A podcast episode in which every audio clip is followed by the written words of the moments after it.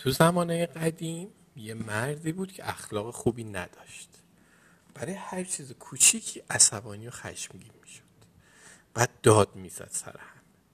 برای همین همه ازش دوری می‌کردن ازش دور می‌شدن پیشش نمیومدن ولی بعدش پشیمون می‌شد و دلش می‌خواست که خوش اخلاق باشه و با بقیه دوست باشه.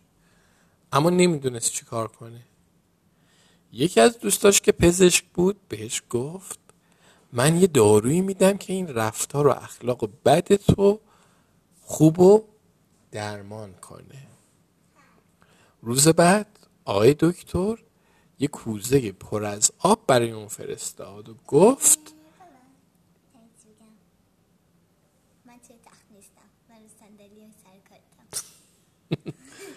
روز بعد آقای دکتر یه دونه قوطی پر از آب براش فرستاد و گفت هر وقت که ناراحت و عصبانی شدی از این داروی خورده بنوش.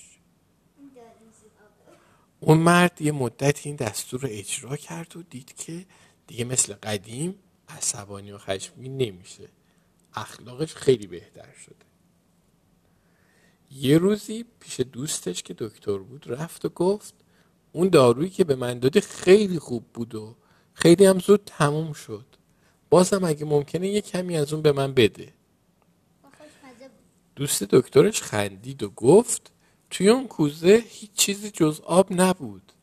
اگر فکر می‌کنی که اخلاق و رفتارت خوب شده برای اونه که هر وقت که خشمگین می‌شدی برای نوشیدن آب یه خورده وقت لازم بود. تو همون یه خورده مدتی که وقت لازم بود که آب بخوری باعث می‌شد که عصبانیت و خشمت از بین بره. و برای همینم الان دیگه خیلی خندون و خوش اخلاق شدی. اخلاق بد.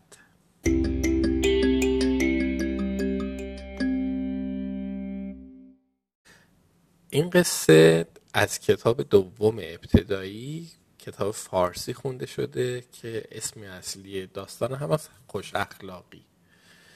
این که چرا از این کتاب خونده شده؟ چون الان شب نیست و وسط کلاس مجازی شادی هست. و ما هم خواستیم که وسط کلاسش توی زنگ تفریح از روی همون کتاب فارسیش یه داستان بخونیم که شما هم استفاده کنیم. الان شادی اینجا اشاره می‌کنه که اینجا سر کار پدرم هست و Martin Kaifenkönig.